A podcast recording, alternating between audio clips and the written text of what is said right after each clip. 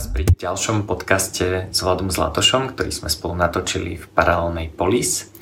Tento podcast sa bude venovať uh, téme, čo je to zdravie a ako vyzerá zdravý človek, ako to môžeme merať a ako sa môžeme kontinuálne zlepšovať. Zlepšovať sa môžeme len v tom, čo dokážeme nejakým spôsobom vyhodnotiť. Uh, Vlado by rád meral veci objektívne, ja som zase zástancom toho, že najdôležitejší je náš nejaký subjektívny pocit a subjektívny progres, nie len založený na pocite.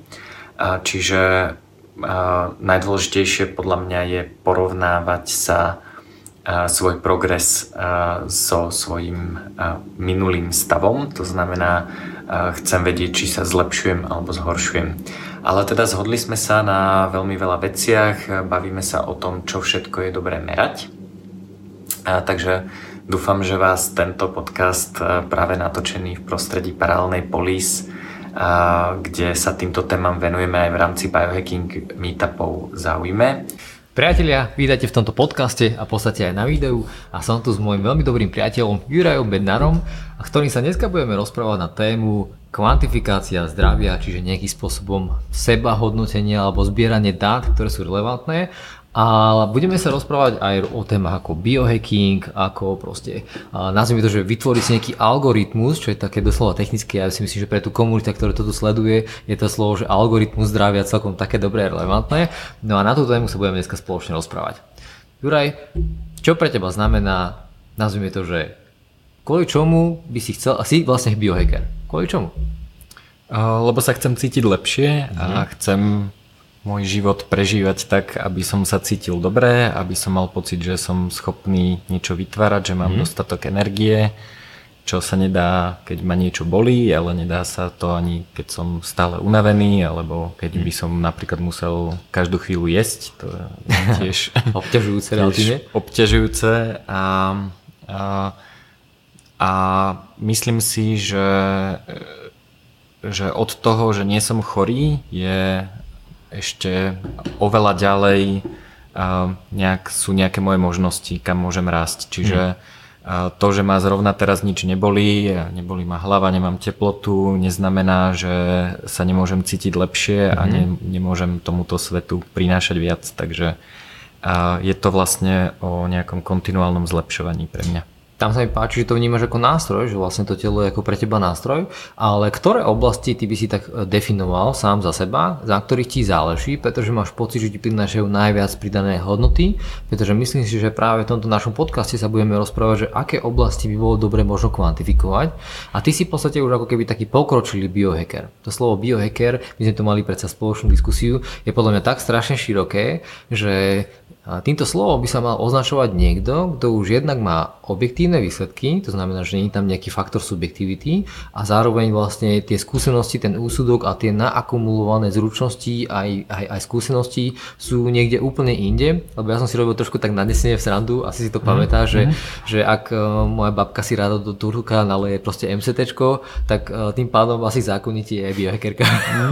Čiže bolo by dobre to nejakým spôsobom rozlíšiť, uh, že kto je to vlastne ten biohacker, dať tomu možno takú lepšejšiu definíciu. A to nie je možno, že cieľom tohto podcastu, ale cieľom je vlastne zadefinovať, že ktoré oblasti v tom kvantifikovaní zdravia sú dôležité, uh-huh. ako tie dáta zbierať, nakoľko je to náročné a potom aj relevantné, pretože myslím si, že to jedného dňa celé môže skončiť nejaké, nazvime to, že digitálnej zdravotnej karte, uh-huh. ktorá ťa potvrdí, že áno, že od tohto levelu a od tohto štandardu ty si ten biohacker tohto stupňa. Uh-huh. Okay? Takže ktoré oblasti sú teda tie, tak... ktoré považuješ na najviac relevantné? Um, Dobre, tak začneme tým. Pre mňa je to, teda vlastne asi, to poviem tak, že pre mňa je úplne najdôležitejší subjektívny pocit. To je to, je to podľa čoho meriam úspech. Mm-hmm. A ten subjektívny pocit je samozrejme zradný v tom, že to môže byť placebo. Hej, niekto, mm. niekto chodí na neviem, na nejaké energetické liečenie a niekto tam proste máva vodnou tyčinkou a zrazu sa cíti lepšie. Hej? A pre mňa je aj toto relevantný výsledok, aj keď to je objektívne e, ťažko zmerateľné, ale hmm. proste je to ten človek má zrazu lepší pocit, e, lepšie prežívať ten život. Čiže pre mňa je dôležitý vlastne ten výsledok, ako sa cítim, ktorý nemusí byť nutne objektívne merateľný. Ale um, myslím si, že najdôležitejšie je ako prvý krok uh, nemať uh, žiadne príznaky uh, choroby, uh, únavy vtedy, mm-hmm. ako samozrejme musíme byť unavení, tá únava má tiež svoj zmysel, ale um, kontinuálna únava asi by bola problém. Kontinuálny stres, ktorý sa tiež dá merať, by bol mm-hmm. problém chronický stres. Chronický. Mm-hmm. Akutný stres je samozrejme tiež fajn, pretože je užitočný. A veľký problém pre mňa by bol, keby som nemal dobrý spánok. Mm-hmm. Čiže to samozrejme treba aj sledovať a môže sa to počas života meniť. To znamená, že keď som v takej fáze, že naozaj uh, buď málo spím, alebo naopak spím veľa a cítim sa stále unavený, tak to je problém, ktorý, mm-hmm. ktorý nejak musím riešiť a tiež sa dá pomerne jednoducho merať. A potom uh, je nemať príznaky takých nejakých uh, bežných nedostatkov. Napríklad nedostatok vitamínov sa nejako prejavuje a keď mám nedostatok, ja neviem, vitamínu D, čo zrovna myslím, že momentálne nie je môj prípad, ale to môže spôsobovať nejaké, nejaké problémy a oni mm-hmm. sa nemusia prejaviť hneď. Čiže mm-hmm. myslím si, že čo je dobré sledovať je určite krvný obraz pravidelne aj vtedy, keď nemám nejaké zásadné príznaky. Mm-hmm pretože tá, tá nedostatok tých vitamínov sa môže prejaviť oveľa ano. neskôr.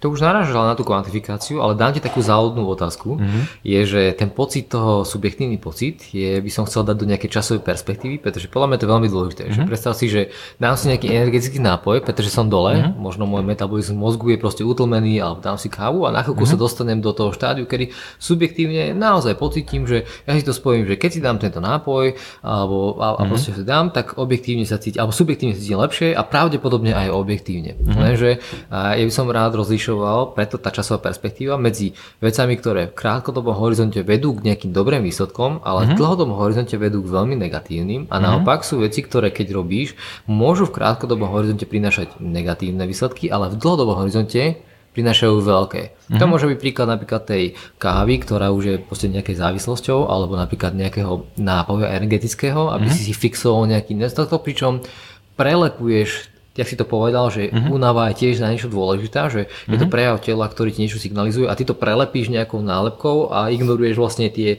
príčiny a neriešiš to. Čiže uh-huh. to je moja záľudná otázka, že, že ten subjektívny pocit toho cítenia sa dobre je akože taký zradný a to by bolo dobre dať do nejakej perspektívy a preto možno by bolo mm-hmm. dobre ako keby prejsť na tú kvantifikáciu a tie mm-hmm. ako keby rôzne oblasti.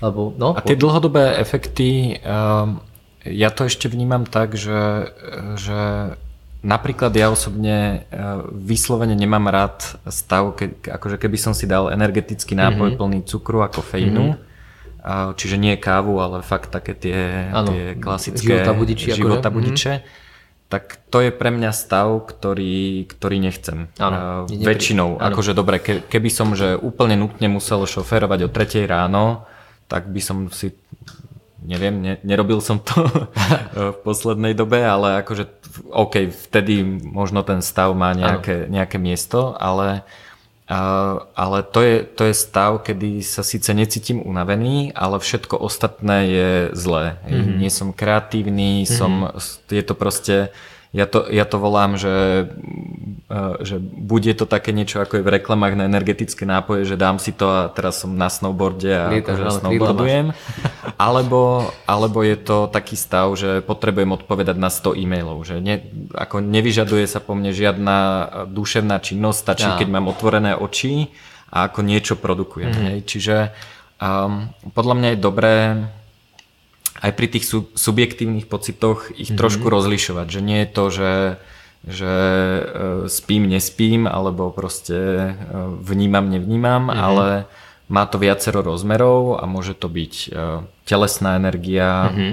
čo je ako keby úplne iná vec, ktorú potrebuješ možno pred nejakým workoutom alebo keď sa mm-hmm. chceš hýbať. Mm-hmm. A je niečo úplne iné, ja neviem, energia kreatívna, je úplne niečo iné, keď si potrebujem niečo zapamätať napríklad. Mm-hmm. To, je, to je vlastne zase úplne iný, iný stav celého tela, vrátane, vrátane, vrátane mysle. Takže, uh, takže aj tie subjektívne stavy uh, jasné, že treba sledovať dlhodobo. Mm-hmm. A to dlhodobé sledovanie vlastne môžeme robiť tak, že, že si ich meriame kontinuálne. Hej? A vrátane toho, že či si dávam nejaké života budiče alebo nie, nejaký, nejaký čaj alebo jedlo dokonca, môžem sa cítiť plný energie, je to možné. si dám 100 gramov cukru, asi pol hodinu. Áno, tak a pol hodinu určite. Preto no. nadhodzujem túto tému, lebo podľa mňa téme zdravia, alebo tzv. zdravého stravovania, myslím si, že má každý Slovák úplne rovnako jasno ako v politike, že každý majú jednoznačný názor, vedia, čo to zdravé stravovanie a podľa mňa niektorým veciam a pojmom chýba taká bližšia definícia. Mm-hmm. Definícia v zmysle, že čo je to zdravý človek. Mm-hmm. Že mal by to byť rozdelené na nejaké oblasti, ktoré by sa dali, mali dať objektívne skvantifikovať a to je aj to, čo som chcel tebou rozprávať. Mm. A potom vlastne je to, že, že kedy už ten človek nie je objektívne zdravý, lebo je to aj o tom, že veľakrát sa stretávam s zvláštnou takou pokryteckosťou, že sú ľudia, ktorí po teoretickej stránke vedia veľmi aj veľa, uh-huh. aj vedia poradiť, ale za mňa osobne sa rátajú predovšetkým výsledky. To znamená, že uh-huh. výsledky buď máš alebo nemáš, takže keď nemáš, tak viac kecáš a tým pádom uh-huh. to pretlačíš tou teóriou, uh-huh. čo ale z môjho pohľadu je, že nenašiel si ten spôsob, ako tie poznatky nakoniec pretaviť do tej. Praxe, čo je pre mňa ako keby príliš veľká medzera medzi veľa vedeckými vecami a poznatkami a tým, že nakoniec ako to skončí v tej praxi, lebo nejako to musíš napokon urobiť mm-hmm. a potom je to taká paralýza tým poznaním, že pokúšaš sa cez tie vedomosti ešte ďalej, ďalej šprtať, mm-hmm. lebo stále vidíš, že to není perfektné, ale reálne perfektné nebude nikdy. Mm-hmm. Takže vlastne je to, je o to takom seba poznaní a podľa mňa, čo by sa dalo za teba definovať, že je niekto, že zdravý človek, podľa teba, aké oblasti by stali objektívne sledovať, kto, pomocou ktorých by sme mohli, že v týchto oblastiach, keď toto dosiahneš, povedzme taký minimálny, stredný, vysoký uh-huh. štandard, tak keď máš minimálny štandard, tak ťa považujeme za zdravého človeka a možno už aj nejakého biohackera. Uh-huh. Čo by si tak ty navrhoval? Čo by tebe dávalo zmysel, keby sme to napokon no. pretavili do nejakej digitálnej zdravotnej karty napríklad?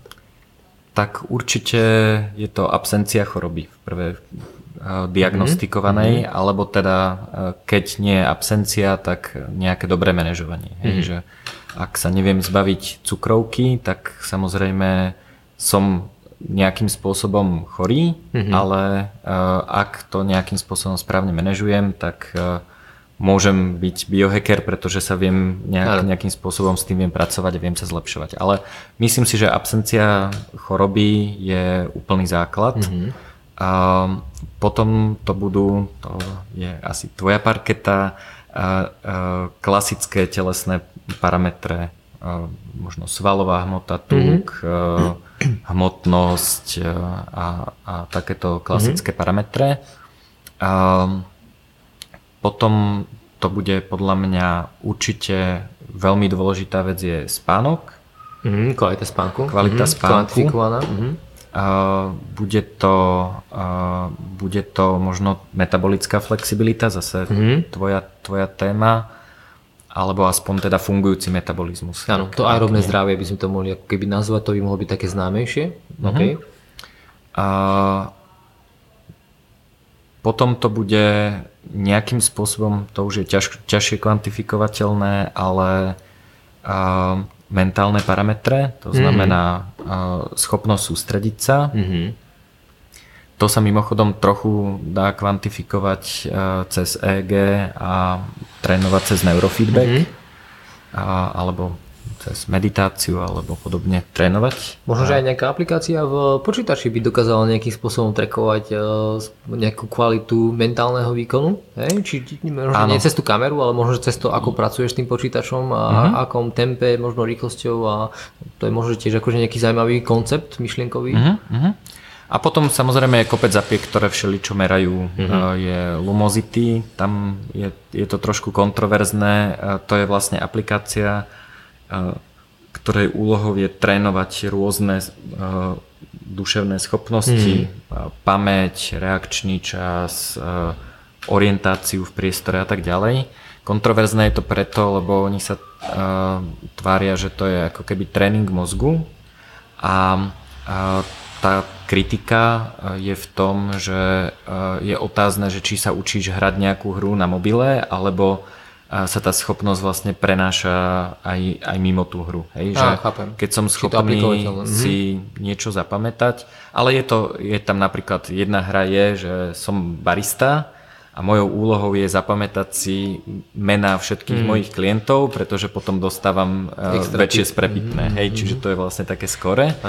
A a to je, ako myslím si, že schopnosť pamätať si mená, keď sa naučíš v hre, tak je pomerne dobre prenositeľná. Mm. Ale keď tam rotuješ bazénik s rybičkami a tak neviem, že či to úplne je, sa Dáva dá zmysel. preniesť ano. na priestorovú orientáciu. Ale toto sa dá merať. Samozrejme reakčný čas sa dá, sa dá v podstate objektívne zmerať a, a od nejakého momentu je to už také, že už sa v ňom nedá zlepšovať trénovaním, ale naozaj je to a, reakčný čas mm-hmm. tvojho mozgu, hej, a prejav nejakej únavy a tak ďalej. Mhm. A to je, mimochodom, Ďuro Karpiš toto robí dlhodobo, má o tom celkom pekné blogy, že keď e, zmení niečo v stravovaní, mal napríklad experiment, že jedol sardinky, mhm. a že to sa vlastne prejavilo u ňoho, to zase nie je všeobecná pravda, ale u ňoho sa to prejavilo tak, že mal lepší ten reakčný čas, pravidelne sa stáva vegánom a vtedy má výrazne horší reakčný čas. Mm-hmm. On mm-hmm. konkrétne zase s hviezdičkou, aby tu ano. niekto nehovoril, že všetci vegáni sú spomalení. Ano. Nie, je, tak toto funguje u neho.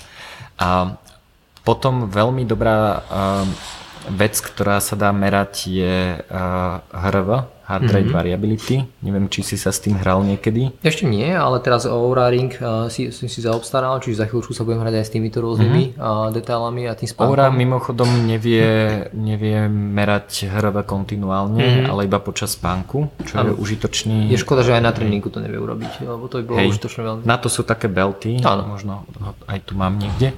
Um, HRV je pre tých, čo nevedia, heart rate variability, to znamená variabilita tepu. Mm-hmm.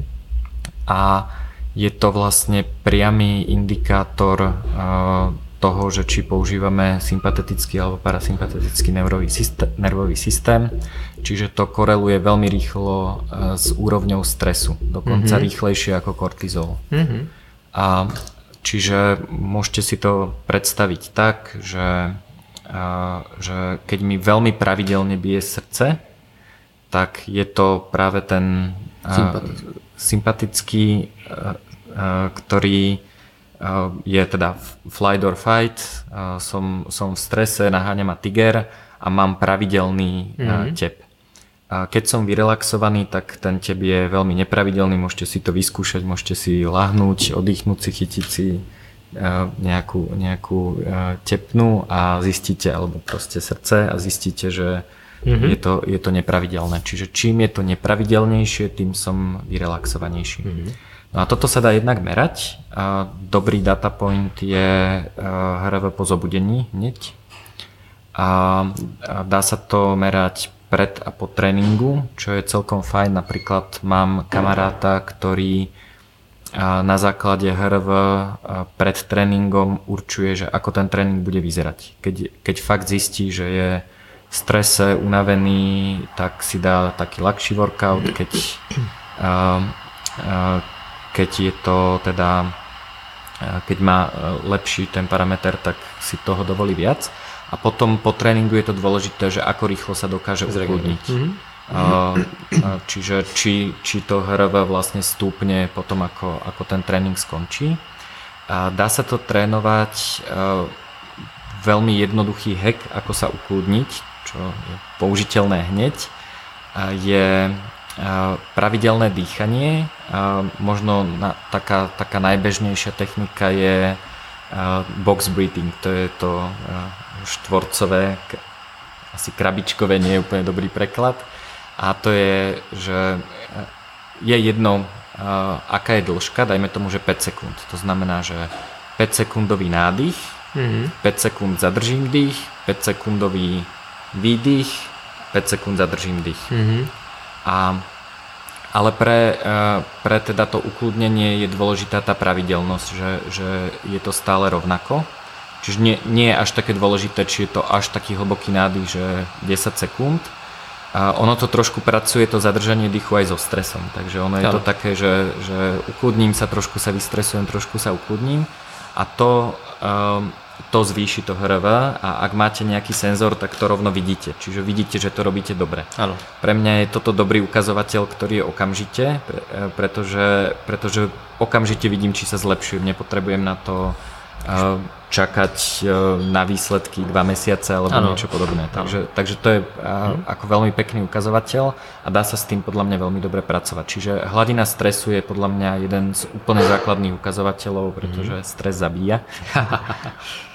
No, ty si ešte spomenul, ale teraz si vlastne nepovedal tú biochemiu práve, mm-hmm. sú parametre, áno. ktoré sú zaujímavé a ktoré možno menia, lebo sú veľmi premenlivé. A ja by som možno do ťa doplnil ešte nejakým testom fyzickej zdatnosti. Mm-hmm. To znamená, že nejaká úroveň základnej trénovanosti, či v nejakej mobilite, sile alebo v podstate aj rýchlosti, mm-hmm. pretože veľa týchto parametrov predurčuje to napríklad, akú máš vysokú hormonálnu citlivosť, alebo mm-hmm. ale ako vyzeralo aj to svalstvo, alebo ako vyzerá napríklad tvoje percento podkožného tuku, lebo tieto veci so sebou samozrejme priamo či nepriamo súvislia.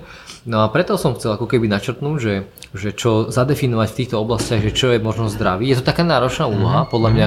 Um, nie som si istý, že či určite sa tým niekto zaoberá, ale mm-hmm. že či dal niekto dokopy všetky tieto parametre a povedal, že ty keď tieto všetky dáta zozbieraš alebo budeš pravidelne zbierať cez mhm. nejaké zjednodušené mechanizmy, tak uh, budeme ťa vedieť zadefinovať alebo zakategorizovať. Tým pádom uh, sa dostávame na úroveň toho scorecardu, to znamená, mm-hmm. že nejakým spôsobom bodového hodnotenia? Vysvedčenie. Vysvedčenia, za to je zdravé, to je perfektné slovo. To znamená, že ty... Traumatické spomienky zo školy som si práve áno, sám vyvolal.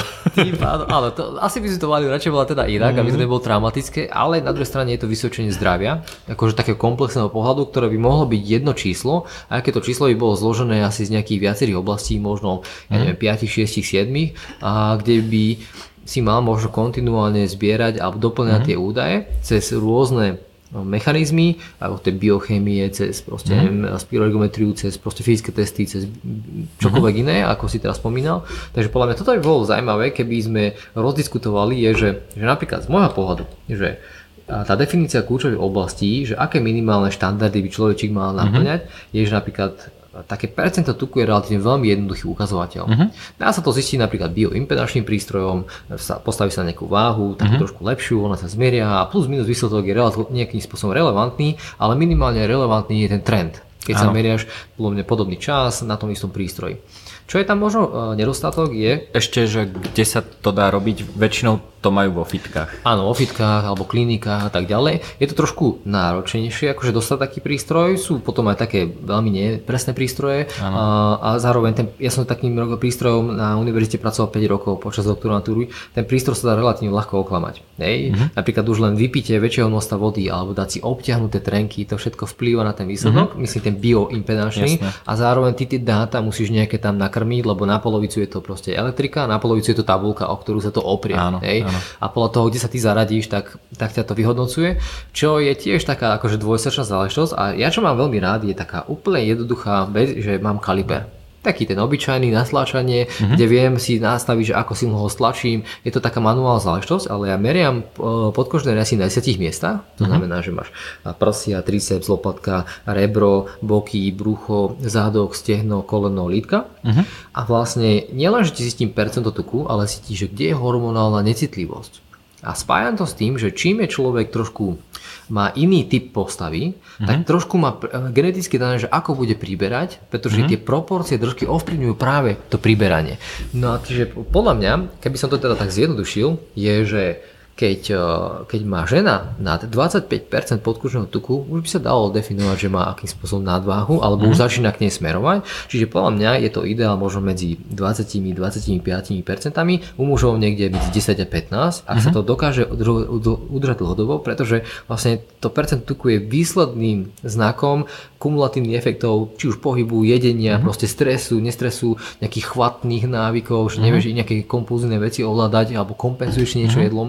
Takže Takže podľa Imunity, mňa, alebo určite, áno, aj imunity zápalov. samozrejme zápalových, lebo napríklad je veľký rozdiel, keď meriam napríklad niekoho, kto komu viem veľmi ľahko oddeliť pokožku od e, svalu. Hej? Mhm. A my vidíme tam proste kožnú jasu. Ale potom napríklad na stehnách, to sú tie veľmi hormonálne slabšie citlivé oblasti u žien, že niekedy sa tá pokožka skoro vôbec nedá oddeliť, ako by bola Mhm. vrastená. Hej? Samozrejme, častokrát je tam aj tá celulita, rôzne takéto veci, ale to sú pre mňa ukazovatele, že napríklad, že ten metabolická stránka, tie zápalové veci, Mhm. tie cytokíny a takéto veci nie sú úplne v poriadku. Čiže už len z toho merania prečíta k tomu ma to zaujalo teda, že e, povedz trošku viac o tých hormónoch, že ako to súvisí. Že Súvisí to s tým, že predstav si, že, že uh, máš uh, rýchle alebo a pomalšie svalové vlákna a niekedy aj niečo medzi tým, hej? A teraz vlastne tie rýchle svalové vlákna časom máme tendenciu menej a menej používať, čím sme starší. Lenže zaujímavé na nich je to, že oni generujú relatívne veľmi silný hormonálny koktail, keď ich provokuješ pravidelne na nejakej báze. Napríklad robíš nejaké intervalové č- šprinty,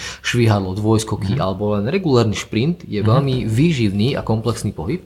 A teraz tie, tie svaly sú tak ako keby dvojsečná zbraň. Jedna je, že po takom tréningu máš tendenciu byť viac hladný na cukry. Pretože mm-hmm. oni potrebujú veľa, gliko- no sú skôr glykolytické, čiže oni veľa používajú cukru na vykonávanie tej činnosti. Čiže mm-hmm. tam môže stratiť trošku akože kontrolu nad tým, je to mm-hmm. také dvojsečné, lenže keď ich provokuješ, oni generujú veľmi veľký hormonálny elixír, nazvime to, mm-hmm. z ktorého to telo môže oveľa viacej prosperovať a zvyšuje sa celková hormonálna citlivosť rôznych mm-hmm. častí tela, najmä tam, kde tie svaly boli provokované. To znamená, že keď dámy majú problém treba so stehnami, zadkom, čo je taký typický príklad asi 80% žien, alebo aj viacej, lebo málo ktoré ženy sú také, ktoré sú viac také jablčkové, že majú proste veľké široké hrudníky, veľké prosia a malé zadky, tak vlastne uh, u väčšiny žien je dobré voliť práve nejaké intervalové veci komplexného typu ako tie šprinty, pokiaľ sú zdravé kolena, pretože ten hormálny elektri- elixír spôsobí to, že sa zvýši citlivosť tých tkanív a je krásne na to, to, že keď meriaš tie kožné riasy pravidelne, ja tu mám na to takú aplikáciu, ja vidím proste ako keby taký trend, že mm-hmm. kde bola ako, ako veľká koža riasa moc väčšia oproti nejakému štandardu mm-hmm. a vieme to porovnať aj v čase. Takže mm-hmm. vidíme, že či niečo funguje alebo nefunguje, či napríklad netreba ešte viacej toho rýchlostného tréningu, lebo mm-hmm. ten je náročný na regeneráciu, ale pozitívum je, že keď tieto svaly uh, im dáš na frak, tak mm-hmm. na druhý deň máš uh, vyšší napríklad bazálny metabolizmus. Čiže akože uh-huh. v pokoji sedíš a máš väčšiu spotrebu, hej? Uh-huh. pretože tie svaly potrebujú viac regenerovať a tieto veci. Čiže toto s ním do veľkej miery ako keby súvisí a to sme teraz povedali len ten tuk, uh-huh. pričom nám to povie o veľa veciach, ktoré tvoria výsledný efekt v podobe toho tuku, aj keď uh-huh. nám nepovie presne, že čím to bolo jasne spôsobené. Jasne, hej? Na tým treba trošku možno viac hľadať tými inými dátami.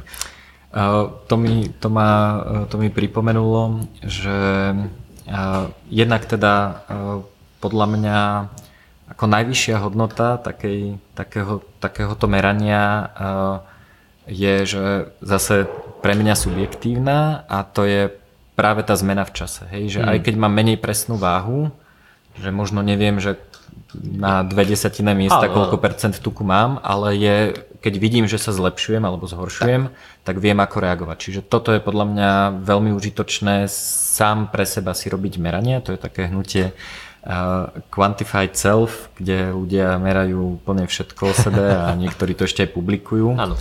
A, a druhá vec, čo ma napadla, keď si hovoril o tých ženách, že, že je to aj dosť kultúrne podmienené a veľmi, vo veľmi veľa krajinách musíš vlastne uh, bojovať s kultúrnymi predsudkami. Napríklad som bol teraz v Paname a v Paname uh, sú sexy ženy s obrovskými zadkami, ale to je, to je proste, to sa, tú takú ženu nestretneš ani jednu. Hej. Ale to vieš, že sa robí aj plastikou. A robia, robia to plastikou. Ja som proste, uh, ja neviem, uh, boli sme s kamarátmi, mali priateľky, proste krásne, krásne baby a tí panamci sa na ne pozerajú, že chuďatko nemá čo jesť, alebo nemá prachy na plastiku, Áno, lebo má malý zadok. Takže uh, to je otázka, že, že čo keď uh, nastane to, že vlastne niečo, čo je, uh, čo je vlastne zdravé, Prestane byť kultúrne prestane módne. byť kultúrne modné. Že A to je, toto by som rád odfiltroval, tie kultúrne akože koncepty, Hej, hej. to znamená, že krása je veľmi relatívny pojem, iná, inak vyzerala krásna žena pred 100 alebo 1000 rokmi, hej, zase tam mm-hmm. bola tá Venuša a rôzne tieto záležitosti, ale nám to môže napovedať práve o tej miere toho metabolického stresu, ktorý sa na tom tele ako keby z, e, vykonal, mm-hmm.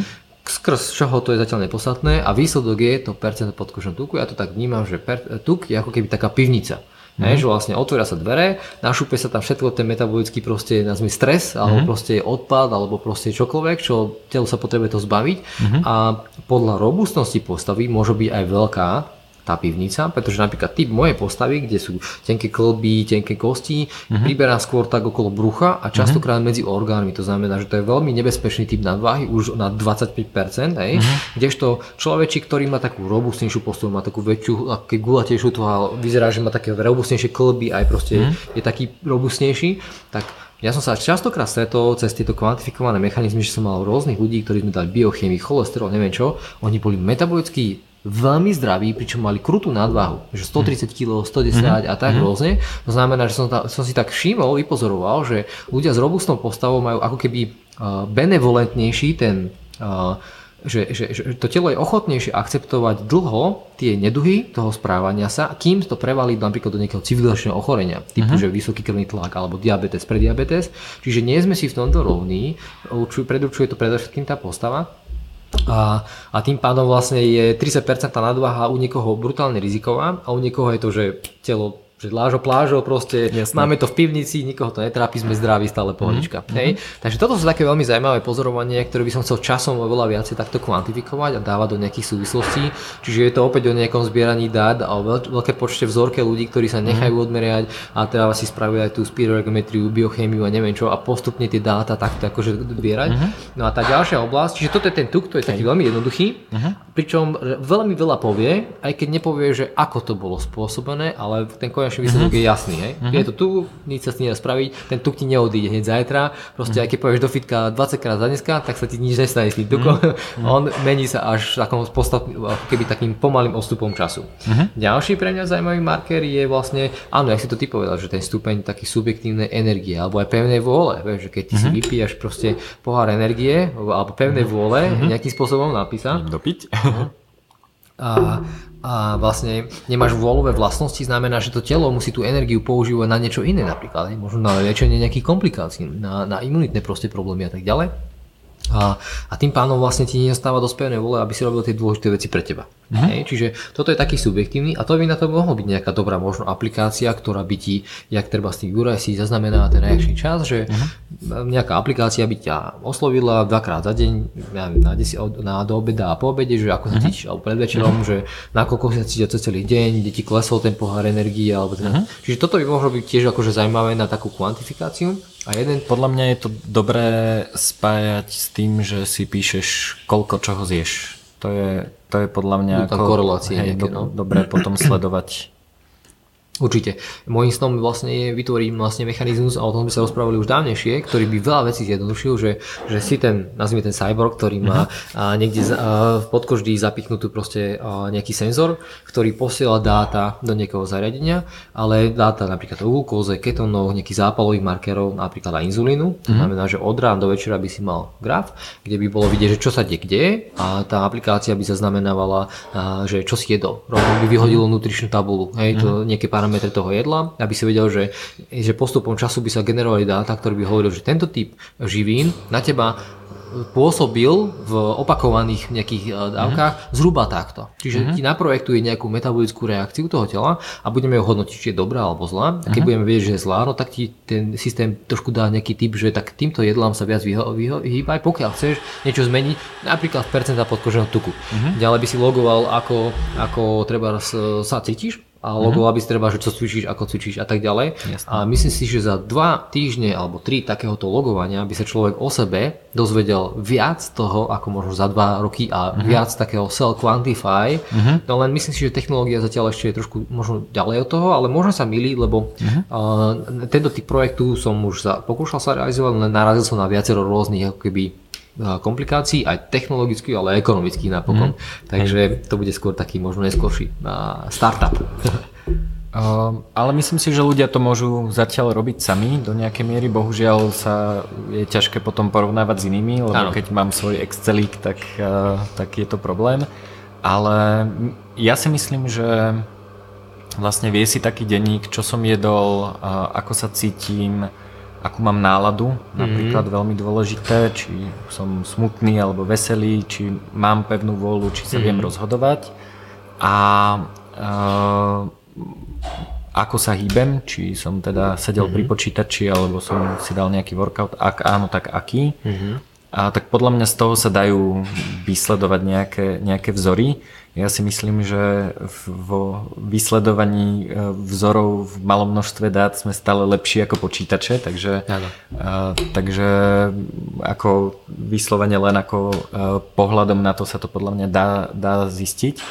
A, my sme to robili aj, aj s Jankou a vlastne čo je dôležité si uvedomiť, čo málo ľudí ako keby v tých dátach hľadá, je, že tá odozva môže byť veľmi pomalá. Že veľa ľudí si myslí, že neviem čo dá si na obed brinzové halušky a že ten výsledok sa musí prejaviť do hodiny, mm-hmm. ale u niektorých ľudí sa prejaví o dva dní alebo tak. Hej. Čiže... A podľa toho, čo definuješ ako výsledný efekt? No, keď je to napríklad nejaká intolerancia, mm-hmm. alebo proste, že telo niečo, že vznikne zápal, ten zápal sa ti proste prejaví a neviem čo, môže sa ti, môže ti zčervenieť tvár alebo niečo, ale... ale to môže byť naozaj oveľa neskôr, ako si ľudia myslia. Takže... Podľa mňa v tomto je tá výživa zradná, že vlastne ty nevždy si vieš všetky efekty a následky vystupovať z, z posledného alebo iného mm-hmm. jedla, pretože niektoré reakcie sú neskôr. Toto bol dobrý príklad, lebo napríklad e, vieš e, zaznamenať napríklad, že, že síce sa ti zvyšuje hladina glukózy, ale zvyšuje sa kontinuálne a veľmi dlho, lebo po mm-hmm. takých haluškách kombinácia múka, proste tuku, proste tá krivka ako keby to uh, je ako keby veľmi dlhá, mm-hmm. čo není moc dobré, pretože si veľmi dlho vystavený vyšším hladinám inzulínu, nespolu žiaden tuk a tak ďalej a je tam priestor na vznikanie práve nejakých prozápalových vecí. Okrem toho, že kombinácia múka a tuk je veľké lepidlo mm-hmm. na tenké alebo aj hrubé črevo, tenké najmä a tým pánom vlastne možno, že tie rádové, tie hodiny neskôr keby si aj niečo zjedol, tak môžeš byť podvyživený, lebo to nemá cesty klky, ako sa tam dostať, lebo je to zatiaľ zalepené. Mm-hmm. Čiže kým si to enzymy možno trošku nejakým spôsobom dajú dole, tak to je akože také diskutabilné. No ale hej, spôsobí ti to nejaký spôsobom skoro zápal a ty nebudeš vedieť rozlišiť, však to bolo z jedla pred, pred 24 hodín. Hej? tak. Takže je to také zradné s tou výživou. Mám inak k brinzovým haluškám, mám, môj kamarát je psychiatr Aha. a on má takú teóriu, že uh, to, ako nejaké časti populácie, um, aký možno intelektuálny výkon podali, čo vytvorili a tak ďalej, veľmi závisí od toho, čo jedia a mm. presne povedal, to je skoro citát, že brinzové halušky sú veľmi dobré na rúbanie dreva, ale keď chceš niečo vymyslieť, tak je lepšie si dať ryby, takže keď sa pozrieš na prístavy v Európe, napríklad Hamburg a mm Amsterdam a tak ďalej, tak tam tým, že majú e, lepší prístup k morským mm-hmm. plodom, k rybám, tak im ten mozog funguje lepšie a proste strava založená na múke a e, neviem čo, zemiakoch Eh, je skôr práve na, tý, na ten úplne že okamžitý ano. fyzický výkon. Že... Tam je ale širšia súvislosť, že tie morské plody sú veľmi uh, silné kalórie. V zmysle mm-hmm. silné ako keby ten nálože, tie nutričné hodnoty, než tie halušky sú, keby tam bola len brinza, tak je to porovnateľné. Ale mm. keď je tam aj tá haluška, tak je to vlastne relatívne slabá, alebo niekedy v prípade až oslabujúca kalória v tejto kombinácii. Pričom mm. samostatne, keby si dal len múku, alebo ja neviem čo, tak ti to vyletí, klesne dole, trošku zažiješ útlom, ale neohrozuje ťa to v úvodzovkách mm. tak dlhý takú dlhú dobu, hej. Ešte tá brinza je, proste to je krásna potravina, hej. Proste mm. 21 probiotických kmeňov a neviem čo, mhm. všetko perfektné tuky, proste slovenský poklad, mm. ale že v haluškách, aj, to už Takže sme problém. vyhejtovali národné jedlo. Ko, ja mám rád to, ale brinza je super. Ale museli by vymyslieť niečo, čo bude alternatívne hej, k tomu. Čiže brinza je top. Brinza je Mne sa inak páčilo ešte, keď si, uh, keď to bola tá diskusia, uh, paralelnej polis, kde sa mimochodom nachádzame, mm-hmm. mám to takto zazoomovať, aby ste videli, a, tak a, ty si hovoril vlastne o, o takom porovnaní tých zdrojov kalórií. Že, Á, jasné, tak no. To by si možno mohol povedať, lebo mm-hmm. to, ma, to sa mi veľmi páčilo. Že... No, jedna tá kalória nám práve teraz prichádza Áno, Pretože áno. máme tu akurát, prišlo mi uh, čajk s masilkom, vymixovaný perfektne. Tak to je Ďakujeme.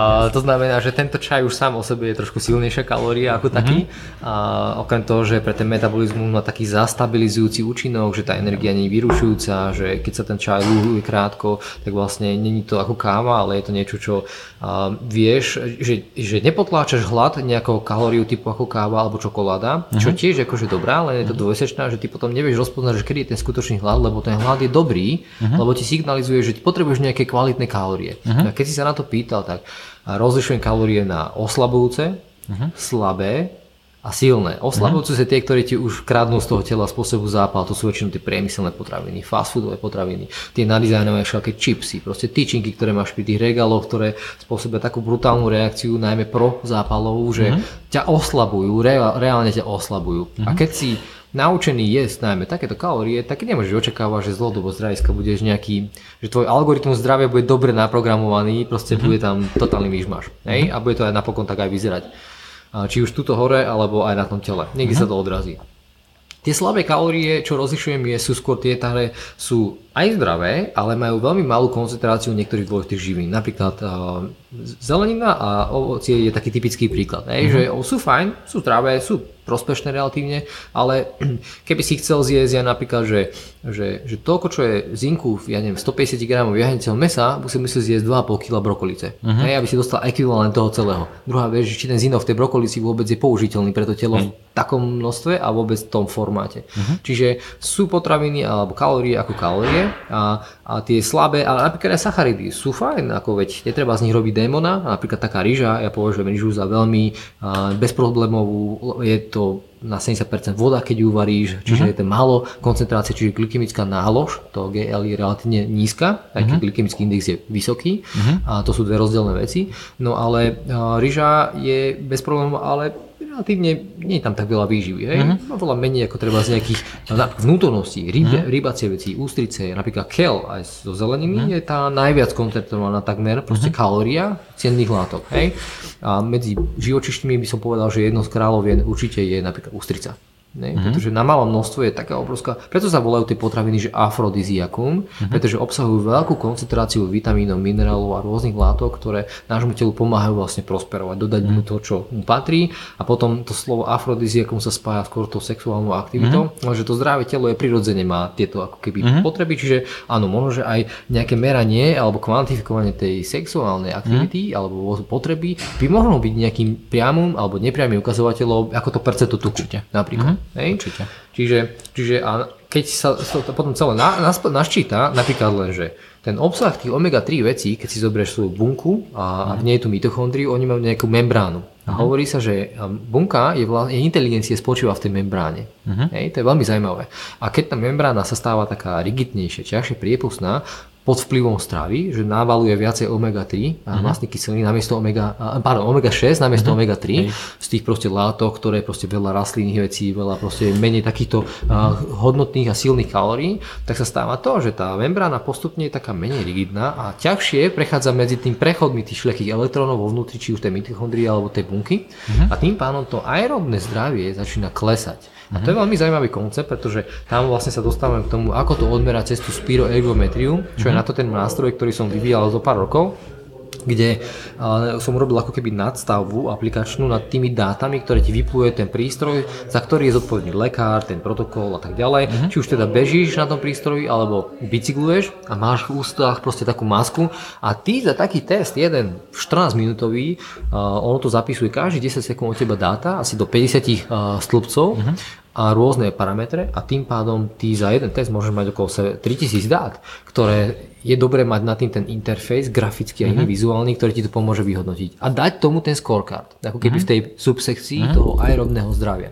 Čiže toto je niečo, čo má tak... Takže ten výstup teda je v podobe toho, že pod akou záťažou páliš v akom pomere tuky a cukry. Napríklad, to, hej, to, to, je, sú tie to algoritmy. je to, čo robí ten tvoj... Áno, áno. My tam máme vlastne algoritmus, ktorý je natrenovaný na asi 1300 ľuďoch Chýbajú nám tam tí najmenej zdraví ľudia a v nejakej dobrej solidnej vzorke, ako diabetici, jednotkári, dvojkári, to je zatiaľ v tomto momente jedno, aspoň nejaký 500 alebo viacej, ktorí by vám pomohli ten algoritmus nastaviť do tých najnižších hodnôt a tak, mm. že my, ten algoritmus má asi 6 vzorcov a my postupne ten vzorec neustále napríklad e, cibríme, poviem ti príklad, že, že mali sme istého času, že maximálna oxidácia tuku na chemických analyzátoroch toho prístroja bola 1,9 gramov tuku za minútu. Hej? Mm. Lenže potom prišiel delstreles, ktorý dal 2,4 A potom prišiel iný dielstrelec, ktorý dal 2,9. Uh-huh. Tak nám padla sánka, aj, tak sme sa pýtali, či tam nebola nejaká metodická chyba, lebo tie prístroje sú veľmi citlivé na rôzne technické veci, keď to dobre nerobíš, čiže môže tam byť nejaké skreslenie, ale to je niečo, čo nám hneď zacinká a povie nám, že bol prekročený ten 50, lebo my máme tu 50 bodovú škálu nastavenú len odtadiaľ potadiaľ uh-huh. a niekto to prekonal, tak musíme to na novo nastavovať. Hej. Čiže uh-huh. my ten algoritmus trošku tak trénujeme, ale tie vizuálne veci, ktoré urobíme, že ako vyzerá ten prieber toho tuku, kedy začína spalovanie cukru a tak ďalej, to všetko ti krásne ukáže na tom, že aké silné je to tvoje aerobné zdravie. Čo by som si dovolil tvrdiť, že jeden z najzákladnejších pilierov toho zdravia, ktorý by sa dal v tom scorecarte považovať za veľmi silný faktor. Uh-huh. Možno oveľa silnejšie ako napríklad to percento tuku, uh-huh. lebo, lebo to aerobné zdravie môže byť napríklad kombinácia, že niekto nemá až takú dobrú uh, až takú dobrú možno percentu tuku, že uh-huh. má trošku slabší výsledok a môže mať silnejšie aerobné zdravie. Uh-huh. A napríklad iný paradox je, že máme vrcholových športovcov, ktorých keď kvantifikujeme, tak majú silnú fyzickú kondíciu, ale slabú metabolickú mm-hmm. kondíciu, že príliš skoro nastupuje tá potreba uh, externých zdrojov mm-hmm. energie z cukrov a tým pádom vlastne, keď nedodajú tú energiu, že nestihne to celé prejsť, mm-hmm. sem tráviaci trakt, tá osmolarita a všetky tieto veci, tak jednoducho zrazu prídeš na to, že zasekne sa ti mašina a ty musíš spomaliť a tým pádom mm-hmm. obmedzuješ svoj mm-hmm. fyzický výkon. Čiže rozlišujeme medzi fyzickou zdatnosťou a metabolickou zdatnosťou. Mm-hmm. Mne sa na tom páči uh, to, že je to, je to dynamické e, meranie, že to nie je nejaký jeden data point, ale, ale je to pod rôznou záťažou. A to si myslím, že je dôležité aj u iných. Hej, že veľa ľudí si napríklad meria e, hladinu kortizolu, ale ako jedno meranie hladiny kortizolu je podľa mňa úplne zbytočné, nemá, nemá to žiadny, žiadny zmysel pretože ráno, keď sa zobudím, tak chcem mať kortizol vyšší, pretože to je to, čo ma zobudí.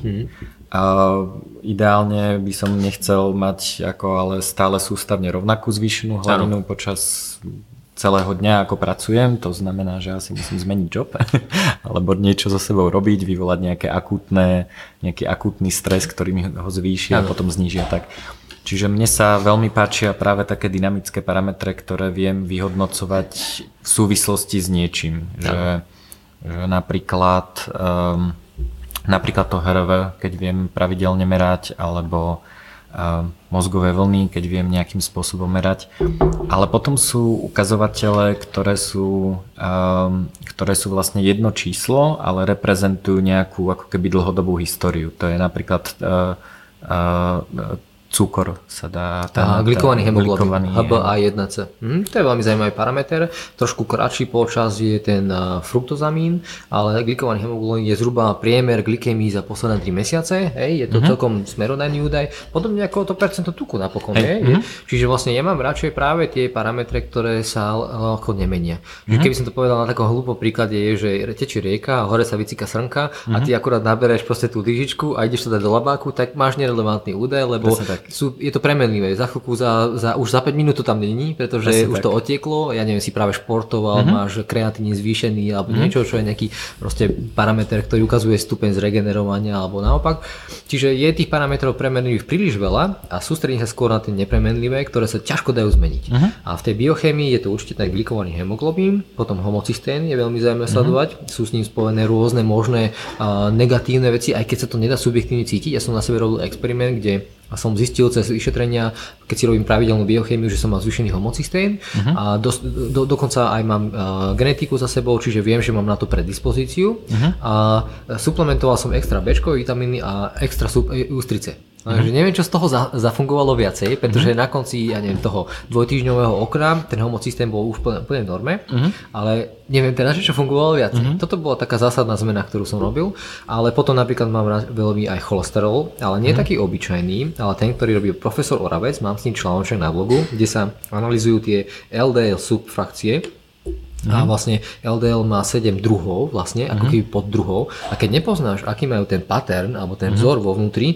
pretože tie prvé tri sú vysoko ochraňujúce, to je niečo ako HDL, len je to LDL, 1, 2, 3 subfrakcia a potom ďalšie 4 sú relatívne veľmi rizikové, lebo sú to tie malé, denzné, tie, ktoré robia tie problémy. No a teraz, e, ty keď nepoznáš ten profil, môžeš mať aj normo, cholesterolémiu, mm-hmm. si, sa ti dá, že si OK, lekár ťa nebude terorizovať, že ti dá lekári, mm-hmm. nejaké statiny alebo niečo, lieky, tak e, si myslíš, že si OK. Ale môžeš mať naopak toto veľmi zlé. A naopak môžeš mať hypercholesterolémiu a môžeš mať veľmi ochraňujúci ten profil mm-hmm. a keď tento údaj nemáš a lekár ťa bude nutiť, že tak toto je už veľmi mm-hmm. nebezpečné, pričom pred, ja neviem, koľkatými, 20 rokmi bol normálny cholesterol 7 millimolov, dneska je 5,2, mm-hmm. tak, čiže sa to mení podľa toho, mm-hmm. ako vie to fúka, zaujímavá záležitosť. Takže je to niečo, čo je, je potrebný ten hĺbší poznatok. Treba mm-hmm. skorelácia s tými triglyceridmi, to je celkom dobrý akože parameter. Mm. Čiže toto mám veľmi rád. No a... toto, k tomuto mám príbeh, no, že bol som, uh, bol som na krvných testoch normálne na preventívnej prehliadke na Slovensku, kde mi teda uh, lekárka ja to volám, že vyveštila z krvi, že, že vysoký cholesterol, proste problém musím riešiť. No a potom som zrovna bol na biohackerskej konferencii v Amerike, hmm. kde robili, robili vlastne krvné testy miestni lekári, hmm. a, čiže mi zobrali krv a potom som s nimi mal call a cez Skype sme, sme teda telefonovali a vysvetlovala mi mimochodom na Slovensku to veštenie trvalo asi 3 minúty, hej, vysoký cholesterol, túto supplementujte D, dovidenia. Aha. ten call s Američanmi trval asi myslím, že hodinu, Čiže akože fakt... Dôslednejšie? Dôslednejšie, veľmi dobré odporúčanie, veľmi podrobné, odpovedala mi lekárka na otázky. No a ona mi presne mala, mala ten cholesterolový profil a povedala mi, e, že no tak e, asi pred 5 až 10 rokmi by som vám povedala, že máte zlý cholesterolový profil a že to musíte riešiť, a, ale pozrite sa, tuto je to rozbité a váš profil je vlastne úplne super, takže Jasne. nič nemente. Hej? Čiže, čo je zaujímavé, lebo, lebo vlastne z rovnakých dát vlastne dvaja lekári spravili úplne iný, záver, iný záver, mm-hmm. čo, čo je teda zase otázka, že či môžeš spraviť teda objektívnu um, scorecard. Mm-hmm. Že, že... Na základe poznatkov aktuálnych. Čiže tá reinterpretácia je dôležitá, hej, že kedysi bola móda jesť nízkotučné potraviny a mm-hmm. teraz to už uh, úplne... Je to vecou práve toho upgradeu alebo postupného hej. aktualizácie aj tých uh, algoritmov alebo toho mm-hmm. celého vo vnútri, lebo to výsledné skóre ťa môže potom vystrašiť zbytočne. Mm-hmm. Čiže je to dosť závažná vec a keď sme pri tej digitalizácii, tak to všetko uh, je, že ja si myslím, že nie, nie som si istý, neevidujem to, ale môžem sa míliť, že neviem, či na Slovensku je nejaký podobný odborník ako ja, ktorý verejne zverejňuje si jeho zdravotné dáta. Mm-hmm. To mhm. znamená, že ja neviem, spirogemetriu, tu cholesterol a tieto veci, mm-hmm. čiže keď napíšem článoček, tak napríklad s profesorom rovno som sa otestoval a povedal, že asi lepší výsledok nevidel, pričom mm-hmm. keby vedeli, že koľko... A on vie, že sa takto stravujem a začalo mu to viac dávať zmysel aj vlastne v rámci tých protokolov, ktoré som mu podsúval, že keď sa mu to bude hodiť, nech ich používa. Mm-hmm. No a teraz vlastne je to, je, to, je to o tom, že ja si myslím, že verejne pôsobiaci odborníci, ktorí mm-hmm. radia ľuďom, by mali byť práve, že ich dáta by mali byť verejne dostupné. Mm-hmm. Že proste, ja, ne, ja nehovorím o tom, že tých ciest, ako dosiahnuť excelentné zdravie nie je viacej, práve naopak, verím to, že je ich viacej a každý musí tým seba poznaním prísť na to, že čo jemu najviac vyhovuje mm. a tá cesta bude vždycky iná. Hej?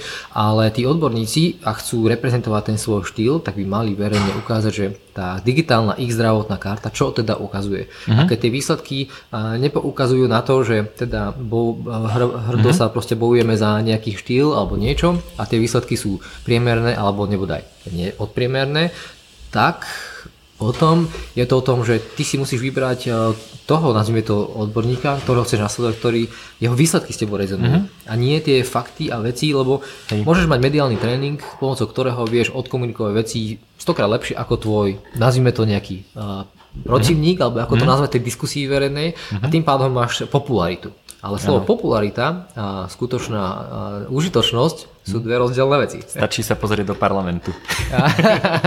a do týchto tém akože ostavíme apoliticky, ale, ale, ale um, moja mama toto volá, že e, tento efekt, e, že, uh, že obezná recepčná vo fitku. Oh. Že to je proste presne... Alebo obezná výživová poradkynia. Alebo... Áno, to je ešte lepšie. A, A mne sa páči, neviem, či si čítal od Taleba poslednú knižku Skin in the Game. Hmm. Hovorí vlastne o presne tomto efekte, že akýkoľvek odborník by mal v prvom rade ukázať svoje výsledky. To znamená, že a že keď je niekto finančný poradca, no. tak by mal uh, jednak akože dobre radiť ti, mal by mať za sebou nejaké výsledky, ale mal by ti ukázať, že čo má kúpené on, hej? Áno, že, alebo SMS-ku stav účtu napríklad. aj stav účtu, ale aj štruktúru, hej, pretože keď ti hovorí, že uh, mal by si mať túto životnú poistku, tak prvá moja otázka je, akú máš ty životnú poistku, ukáž mi tvoju, hej. Prirodzene, hej. Čiže samozrejme môže byť nejaký dôvod, prečo ti radí inú, hej, lebo on si uzavrel skôr a už je proste už sú nové, ale áno, áno. A, a, takže, takže vlastne spôsobov, ako toto odhaliť je, je veľa. Um, čiže mňa napríklad, keď sa bavíme o kryptomenách, sa, sa ma ľudia pýtajú, že, že ja neviem, čo si majú kúpiť, alebo, alebo proste čo im viem poradiť, tak ja im vždy poviem, že ja vám neviem poradiť, lebo neviem proste, ale jednak neviem, toto. čo sa stane, ale ja mám tieto kryptomeny. Hej? To je takže takže mm-hmm. to je vlastne ten istý princíp uh, toho skin in the game, že, že uh, vlastne tí odborníci by mali uh, a to, znamená, ten preklad je niečo ako, že ísť s kožou ako keby na, s kožou na trh, na trh? áno, mm-hmm. áno. Mm-hmm. Jasné, to dáva jasný akože zmysel pre mňa, totálne. Hej. A je to, možno taká definícia je, že vlastne mali by mať rovnaké riziko. Hmm. A to znamená, že, že keď mám riziko, to, to, že, že nemal by som klienta vystaviť riziku, na ktorom sa nepodielam. Hej? Čiže keď, keď ty poradíš niečo klientovi, máš, ja neviem, takto zmeniť stravu, tak by si mal dostať pokutu, ak no. to dodrží a nestane sa to, čo tvrdíš. Ano. Alebo povieš, OK, pozorujeme, ale pozorovanie trvá dva týždne a potom to vyhodnotíme. Hej? A väčšinou, väčšina poradcov v akejkoľvek oblasti sa podiela uh, buď len na tom, že faktúra za hodiny času, ktoré s tebou strávim, mm. alebo sa podiela len na upside, hej, že, že dostanem, neviem, podiel zo zisku, Áno, alebo proste uh, spravím si case study z teba, mm. keď uh, budeš dobrý Úspešný. športovec, Áno. tak ja si napíšem na blog, že ja som ti pomohol stať sa úspešným, mm. hej. Ale uh, keď tam nie sú tie neúspešné prípady, keď si nenapíšem, že OK, tak ako rozoberiem prípad, ktorý sa mi nepodaril, mm-hmm tak je to také... Podľa mňa práve ten neúspešný príklad, o to sa častokrát zaujímavý, veľmi zaujímavý, poučný, nielen pre toho ako mňa, ale aj preto, že ako dochádza k tomu nepochopeniu alebo ne, častokrát mm-hmm. povrchnej interpretácii nejakých javov a faktov, ktoré si žiadajú ísť viac do hĺbky, pretože ľudia hľadujú skôr tie skratky a sú ako mm-hmm. povrchní a skôr ten case alebo ten prípad je dobrý príklad na odkomunikovanie toho, že ako sa to nemá robiť, mm-hmm. že keď chceš hupnúť do nejakej zmeny, pretože ja som zastancom toho udržateľného životného štýlu, ja nerobím nejaké zmeny, ktoré majú mať krátkodobý efekt, nejaká fitness dietka a pódium, hej. Uh-huh. Čiže vlastne toto sú veci, aj, aj tam napokon potrebuješ celý život robiť, len musíš zvládnuť proste tie výkyvy obrovské. No ale toto sa mi akože veľmi páči, s tým súhlasím.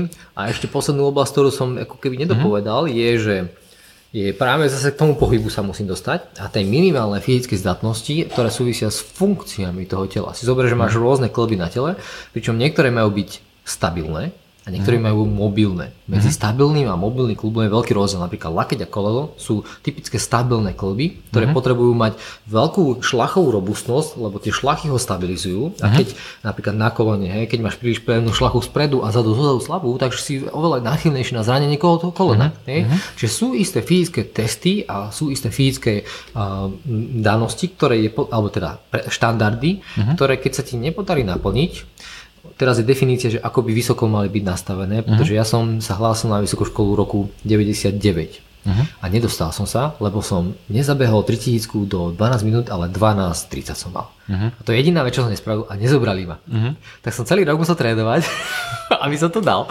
A, ale čo bolo zaujímavé, že o ten ďalší rok tie štandardy už boli úplne také lážo plážo, že už ma zobrali aj keby som nemal polovicu z tých vecí uh-huh. poriadne. A dneska sú také, že na vysokú školu telesnú zoberú aj tí, čo nevedia plávať pretože už tie, sa tam nehlasí tak veľa ľudí, už potrebujú tých študentov hociakých, to znamená, že neustále tie štandardy klesajú, ktoré, a to je tá príjmačka, ako keby, hej, a oni musia robiť zápočty a tieto veci, čiže stále to klesa dole. No a preto máme aj tie projekty okolo tohto, že vraciame späť tú kultúru pohybu uh-huh. k ľuďom, aby chápali, že prečo je to veľmi dôležité ako platforma na také seba poznávanie a keď v tom pohybe aspoň nezadefinujeme tie minimálne štandardy, tak potom stále budeme sa len tak, jak, ako, aj, že, čo je zdravý človek, budeme sa motať, čo je zdravé stravovanie, budeme sa motať, čo je to vlastne fyzicky zdatný človek, budeme sa motať, uh-huh. tak fyzicky zdatný môže byť aj niekto, kto naozaj má veľké svaly, ale nevie spraviť možno ani poriadny kluk, alebo, uh-huh. alebo nevie si drepnúť, uh-huh. lebo má také veľké svaly, alebo niečo podobné. Uh-huh. A, čiže... a kde sa to dá zmerať?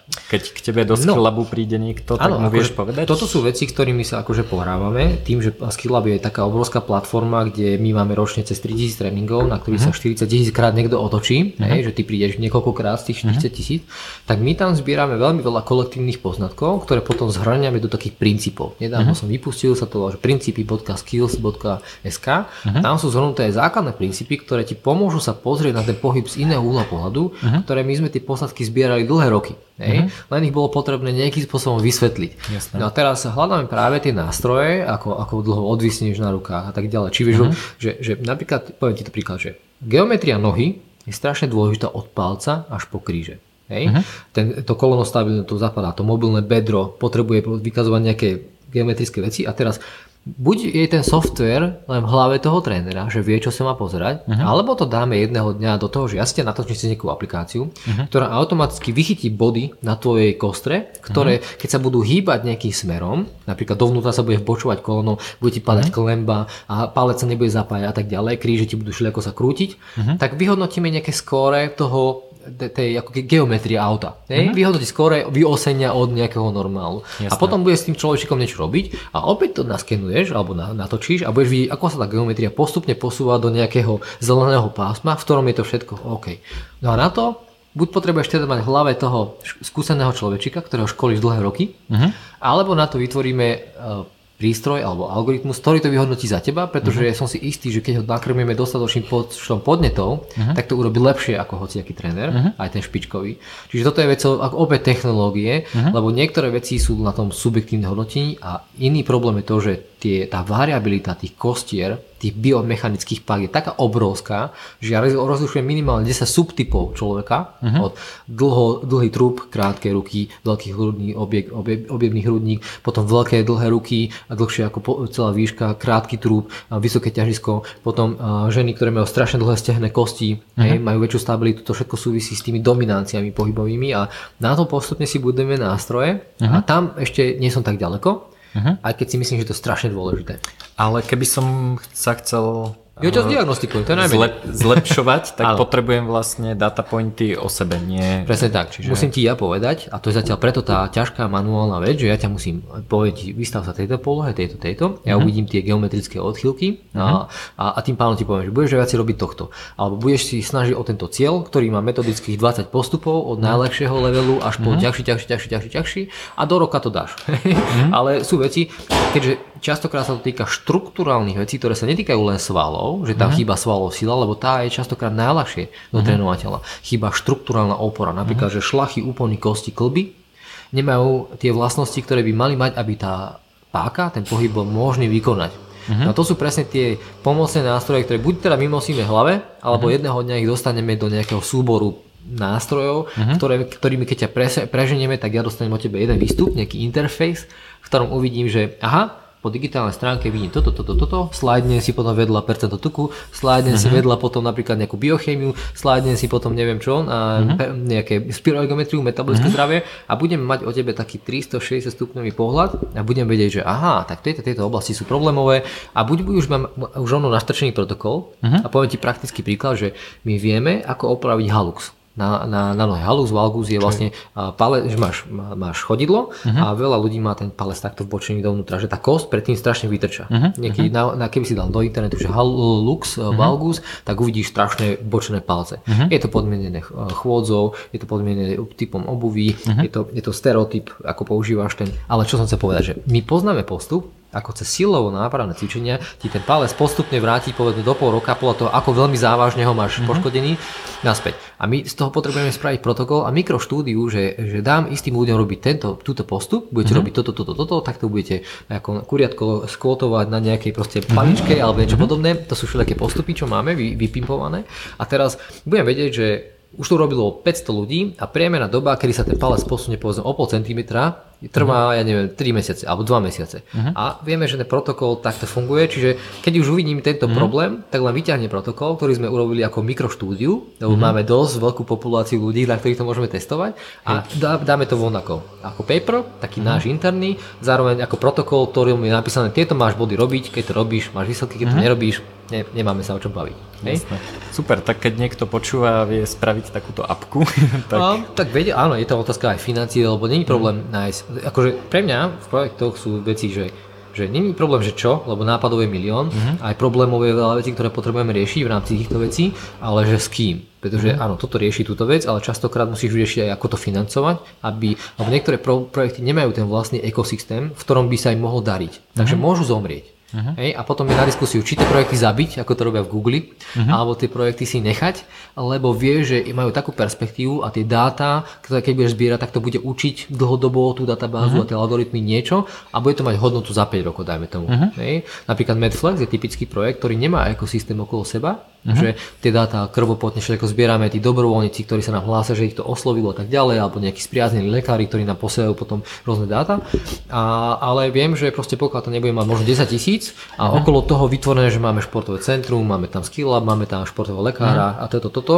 A ja som to teraz hovoril, že slajdovanie medzi tými uh, tvojimi dátami, tak v podstate ten ekosystém tam chýba a ten projekt veľmi maličko dokáže si zarobiť na seba. Uh-huh. Hej, zatiaľ. Hej, uh-huh. a to je len otázka tej škály neskôršie. Takže... A potom to bude efektívne, keď, je, keď ekosystém vznikne. Ešte napríklad jedna z vecí, ktorú, e, ktorá sa mne páči, ktorú si meriam a dá sa už stále lepšie a lepšie digitalizovať, mm-hmm. je mikrobiom. Áno. A robil som vlastne, používam Ubiome, alebo teda ju ako Micro. Um, to je tak americká firma, uh, zozbieram, zozbieram si vzorky z uh, uh, straviaceho traktu, uh, z ucha, spoza ucha ako ko, kožný mikrobióm, z úst, čiže mm-hmm. výter, výter z úst, z nosa a z pohlavných orgánov a to mi vlastne spraví profil tých baktérií, ktoré, ktoré tam žijú.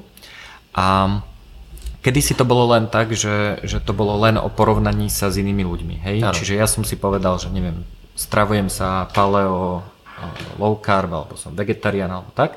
A on mi povedal, že OK, tak všeobecná populácia má ten profil takýto, tí, čo o sebe prehlásili, že sa stravujú paleo, majú takýto a ty máš takýto. Viem, mm. viem, viem si to porovnať. Teraz tam pridali ako vlastne ten výskum, uh, hlavne teda tej črevnej mikroflóry, mm-hmm.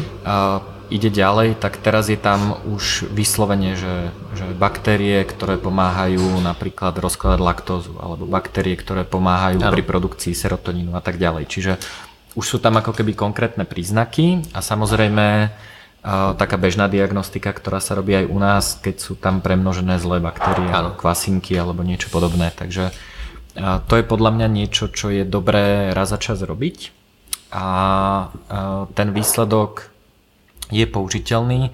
Ten mikrobiom sa dosť ťažko mení. Ono to nie je také, ako ľudia si myslia, že OK, dám si 5 krát e, kefír, kefír a ano. mám vyriešený mikrobiom, ano, takže ano, takéto ľahké to nie je. Áno, áno, to sa mi páči, no. Ale, ale dá sa to v priebehu času sledovať, povedzme raz za pol roka a vidno tam aj trendy. On, on vlastne vidí všetky moje vzorky, čiže vie, OK, tak týchto baktérií mám zrazu viac, týchto mm-hmm. mám menej. A je to vlastne genetický profil, čiže oni robia to je veľmi zaujímavé, vieš prečo? Lebo vlastne ten trávací trakt je druhý mozog, vieš, no. second brain, okrem tej hormonálnej inej aktivity, čiže podľa mňa tá, ten profil tej kultúry môže výrazne ovplyvňovať ten kognitívny výkon, alebo mm. asi určite ovplyvňuje. Určite. Akurát, že to je niečo podobné ako s tou genetikou, keď ešte bola v plienkach, že tá istá interpretácia na daný fakt alebo gen mm. sa v čase mení, lebo pribúdajú nové poznatky, čiže mm. asi zrejme o 5 rokov bude ten pohľad na ten, uh, ten, tie baktérie trošku zase iný, ano. ale chápem, že tie niektoré už prvé interpretácie sú asi zrejme už dneska mm. relatívne relevantné. A oni vlastne,